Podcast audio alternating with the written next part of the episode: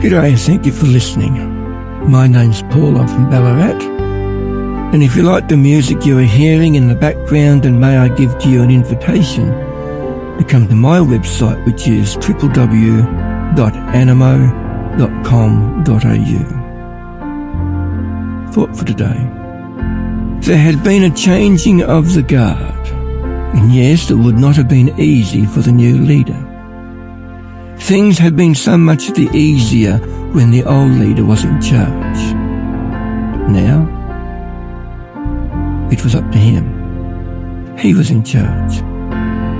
And being in charge of a large group of people that would have numbered about one million would not have been easy. After crossing the Jordan, one of the first challenges was that of the city of Jericho. How would they ever take it? Keeping in mind that the city had a very strong wall around it, this would prove to be a challenge, a very large challenge. And at a time like this, how the leader would have longed to know that the Lord was there beside him. The Lord was with him. But then I read this account in the Bible. In Joshua chapter 5 verse 13 and 14 I read, And it came to pass, when Joshua was by Jericho, that he lifted up his eyes and looked, and behold, there stood a man over against him with his sword drawn in his hand. And Joshua went over to him and said, Art thou for us, or for our adversaries?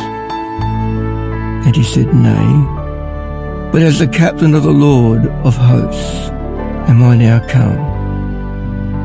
And Joshua fell to his face to the earth, and did worship, and said unto him, What saith my Lord unto his servant?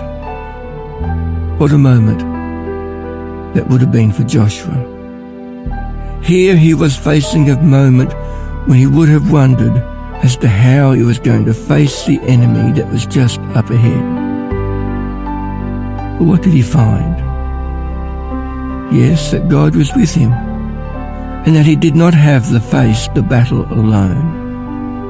And as you take the time to read the next chapter, that being Joshua chapter 6, you find that the Lord would give Joshua instructions on how the battle was to be won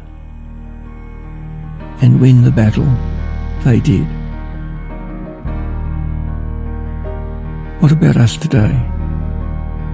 Is the captain of the Lord there for us? Can we tap into what Joshua had and know that we are not facing the battles of life alone? In the book of James, we find some very good and practical advice to follow. In James chapter 4 verses 7 to 10 we read, Submit yourselves therefore to God. Resist the devil, and he will flee from you. Draw nigh to God, and he will draw nigh to you. Cleanse your hands, you sinners, and purify your hearts, you double-minded. Be afflicted and mourn and weep. Let your laughter be turned to mourning and your joy to heaviness. Humble yourself in the sight of the Lord, and he shall lift you up. Just as Joshua had to give the problem over to God and to be willing for him to do the leading, so the Master is waiting for you to do the same today. That you are also willing to give to him the steering wheel of your life and to allow him to lead you home. And yes, He is more than willing to do that for you today, even now, as we pray.